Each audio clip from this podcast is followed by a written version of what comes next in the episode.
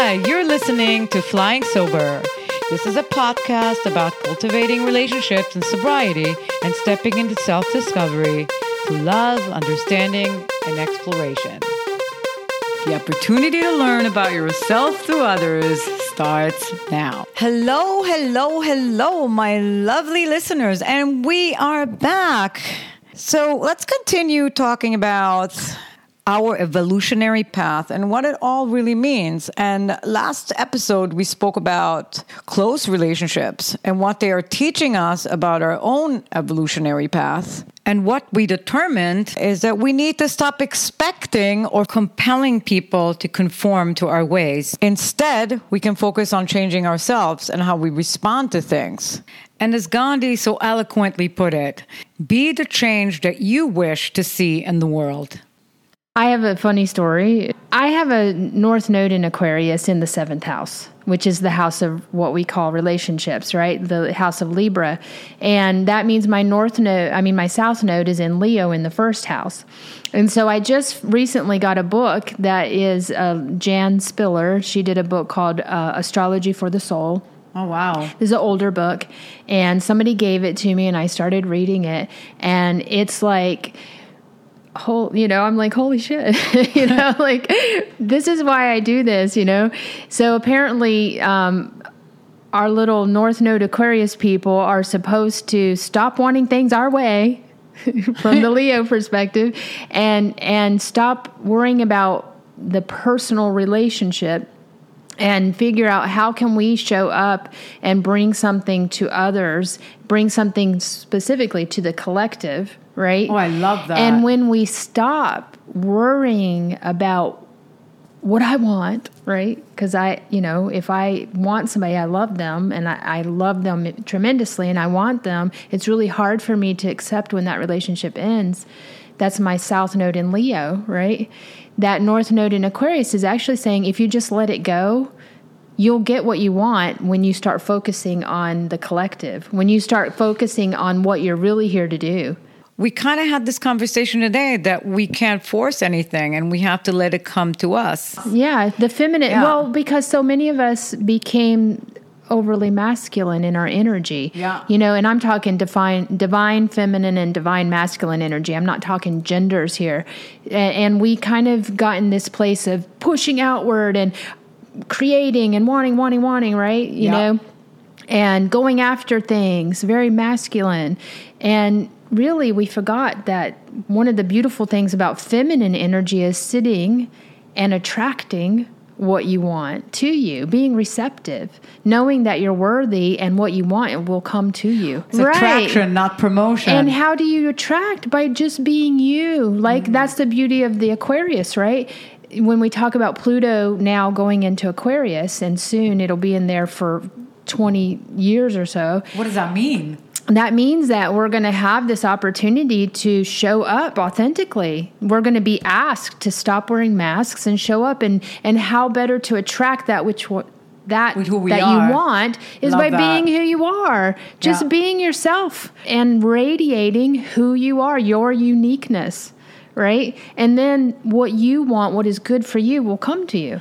I was just telling Jessica that when we had this conversation about relationships, and I was like, "Yeah, it's you easy to can't- say it, right? Yeah, well, it's so I'm, easy I'm to say actually it. doing it. I, Yeah. I used to be the opposite. I used to always search for partners, and I was unhappy if I didn't have one, and I was always in and out in relationships. And it's the first time in my life it actually came with my sobriety. I decided to do everything the opposite way. You know, Yeah. uh, like just flip the switch. Yeah. And I'm not searching. I'm not looking for a partner, just living life on my terms. And I really truly believe in my hearts of hearts that I will attract the right person because I've been attracting the right friends and I've been attracting all the right things for me. Yeah. I even thought about it um, yesterday, like, oh my God, I'm so happy. Yeah. Everything I want, I have right now. And so I don't have to worry about whether I'm financially set or if I'm in a relationship or, you know, because it's just my life is full and it's wonderful. I have the right friends. I live in a great place. I, it's just all those things I always wanted, you know, and I really feel that I will eventually attract the right person for me and I don't have to look for it. But it's you know? it, yeah, and it's and it's important to know like like for in my example, and I'll put myself out there and be more vulnerable and you know because That's okay. it's easy to ask other people to do that. But I I did a lot of work. I healed a lot of my relationship issues and I did really well.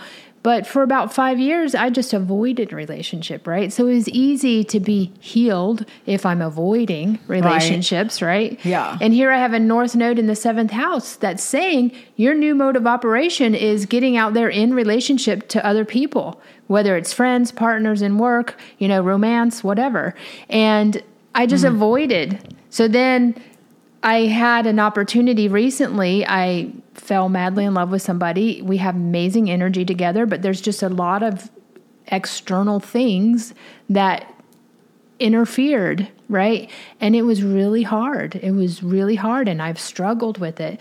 Um, and I have to constantly step back, and I'll do really well for a while, and then I'll have days where it's absolutely Maybe that's horrible. also karma energy, you know, from the it's- past. Could about- be karma, but it's not a karmic relationship. Right. It's there's a difference. You can have karma So- with somebody, okay. and it's not necessarily a karmic relationship. Okay, it what's could be the more. difference? It could be more. You just have some karma, but you you're still soulmates. Oh, I see what you're saying. Right, you're still you're still part of like a soul family. You're supposed to come together to do and accomplish certain things together, right?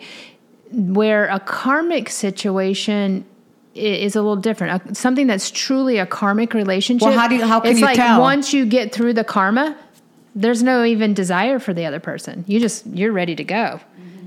and that could be even with friendships, Yeah, right? i- absolutely. So how do you know if it's a karmic relationship? typically once that you you've resolved whatever The- that issue is with them and they What if you didn't? What if it well just then it'll keep coming around but typically a karmic relationship i mean unless you're really not working something out that would mean you're probably part of the same soul family and you're you know if you could resolve your issues you'd probably have a healthy pretty healthy relationship or the motivations behind the relationship tell you a lot right? Mm-hmm. So if you really genuinely care about each other and you really genuinely want what's best for each other right and you feel that energy when you're with that person that keys you in that it's most likely not karma right when it's a karmic relationship typically there's not necessarily that desire to really lift the other person up right? Or for them to really lift you up. You see what I'm saying? It's more about a lesson.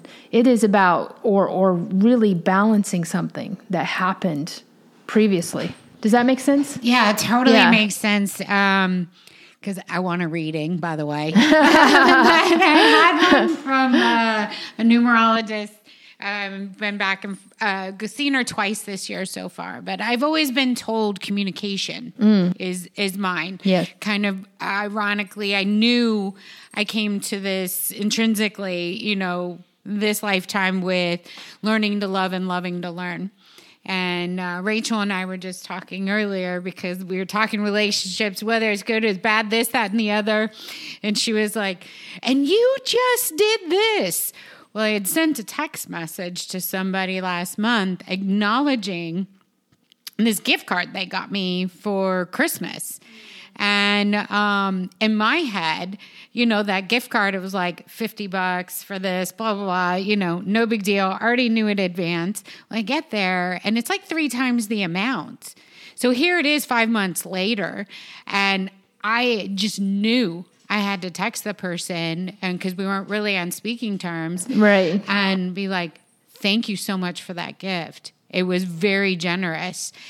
And I let go of any expectations Right. outside of that because my lesson is communication. Right, right, to tell and s- people. To Yeah. tell people How you feel, how, how- I yeah. feel, how how I see them, acknowledge their generosity, their gifts, their being, their truth.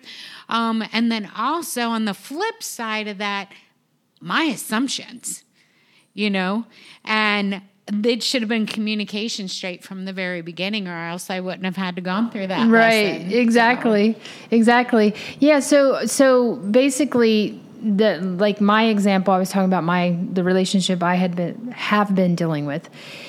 The underlying like thing there is even though we've had difficulties, there's always this love and mutual respect. And at the end of the day, we both want what's best for each other. So that keys you in that it's not just karmic, right? That you wouldn't have that if it was just karmic. I still don't understand Right? what karmic is completely, you know? A kar- well, when we say karmic in this way, we're talking about relationships, the types of relationships that we get. A karmic relationship is really come in, teach you a lesson, and get out. Huh. Right? Or come in and balance something Oh, that I see. happened between So it doesn't necessarily last long. It lasts for a, a short amount of time. what, however long it takes for you, yeah, to get you to through learn that lesson. But it's not necessarily, you know, that deep um, concern, consideration, respect, appreciation, love that you feel. Like some people, you may have a difficult relationship with them, but there's always this understanding that you truly care about each other. Right? There's always that Yeah, underlying yeah, like energy. my brother, you may have yeah. difficulties because you have some difficult aspects in your charts together, right? But you genuinely care about each other. At the end of the day, you want what's best for each other, right? That clues you in that it's more of a soul family, soulmate type relationship, right? and a karmic is more about a lesson. Yeah, it's A more specific like lesson. okay, we're done here. I'm out. Drop I the mic. Said, I always said people had a stamp on their forehead with an expiration date on it. yeah, you know? you're like, okay, I got what I needed from you. I'm out of here. Yeah, or I they mean- got what they needed from you. Hey, but it could go past the expiration date. Do you remember in the beginning of the podcast, we said we know what's right for us intuitively. Thing is, though, you pick the, the wrong partner or pick the wrong friend, and then it brings a lot of chaos into our lives. There's nothing we learn out of it. There's other know? things there, but there's other things at play when we talk about relationships, right? And what is Like, that? There's attachment styles. You know, I come from a really difficult childhood where I was abandoned and neglected. Right. Um, so I have, I tend toward an anxious attachment style, which I have to be very aware of, and I have to know, right? So if I get really attached to somebody, really care about somebody, and they start pulling away, that feels like abandonment, right? Yeah. And then you get people who are avoidant attachment style. Avoidant attachment style is I'm going to avoid relationship at all cost. Of course, I'll come oh. in when I absolutely need something, but I'm out of here, right? And then you'll have mixed. You'll have people who have healthy attachment because they're rel- You know, they haven't necessarily had. You know, maybe they had a pretty healthy childhood that was they had good examples with their parents and their It was stable. their family, more stability, and so they learned how to have healthy attachments with others. I'm not going to die if you leave, right? On an intellectual level, I may know this as an anxious attachment style person, but the feelings that come up feel as though your life is going to end, right? Your survival is literally at stake. And then you'll have people who have, unfortunately, a mixture, which is called a fear avoidant attachment style. And this can be really difficult because they have this on they have this desire for connection like an anxious person and they'll come in wanting to be in relationship and then as soon as they have it, they become scared of entrapment and they want to run. So hmm. that's like really hard to navigate you know so and so that's coming more into the psychology right in the you know being able to know being honest with yourself like how do i attach to people? How do i show up in relationship? Right? And then is it healthy am i expecting too much So why are we sometimes not realizing that? Then that's where codependency comes in. A lot of people are stuck in certain situations. They're codependent. They don't want to, you know, don't want to be alone, so they settle. And I mean, that that's classic. It happens to so many people. Again, walking against the current. It may not even be karmic or your karma family. You know, so you have to possibly maybe your lesson is to learn to let go. Yeah, your know? lesson is to learn to let go, but also uh, for some of us, it's uh, internal su- sorry, internal emotional security, right? That my emotional security comes from within myself. Ah, right? This there is a it huge is. There it this, is. This is a huge lesson for a lot of people, particularly if you have a cancer signature, you know, cancer moon, cancer sun, they're very cancer sensitive. rising, right? Very sensitive. Well, the lesson of cancer is emotional security from within, right? Emotional self sufficiency. yeah, right? you just In answered my question. That, Yeah. that means a lot. Even though it's not a good fit, you're trying to get something out of it. That- well, because yeah. Your ahead. sense of security, emotional security, is tied to something outside of yourself. So you're expecting to get that need met Okay. from outside of yourself. And the universe is telling you, you've got to learn how to give it to yourself. That's so true. I was just talking to you about it. We can't get it from anyone else. Most lessons are about you have to do it for yourself. My whole life, I was always searching for my happiness and validation in other people, not just men, just just in general. My family, oh, it was awful, and it was it was painful. It was really Yeah. painful to try to find my my joy and my identity in others. And I finally figured it out at 50 years old. I went, shit, why I'm so happy today. I was able to give all those things that were missing uh, to myself. You Yeah. know, I didn't need anyone else. And then once I figured that out, that's when that shift happened. Yeah, when you validated yourself. Boom, chakalaka boom. Yeah, as Deepak Chopra would say, self referral. yeah! Now we're talking. Ani, thank you so much for coming. You're and welcome. Jessica, you too. I love when the show, two of my This favorite was people. awesome. And we're going to continue this discussion outside the podcast. Sorry. but we're going to we're going to come back. We got to do another one. That's for sure. Okay, thanks. we do have a donation button. Um, if you feel empowered, if you feel the love and you want to contribute and help us to keep this podcast going, there's a contribution button on flying-sober.com. Whatever you want to give, it's greatly appreciated. And with that said, stay healthy, stay safe till the next time we connect. And remember to check out our recovery resources at flying-sober.com.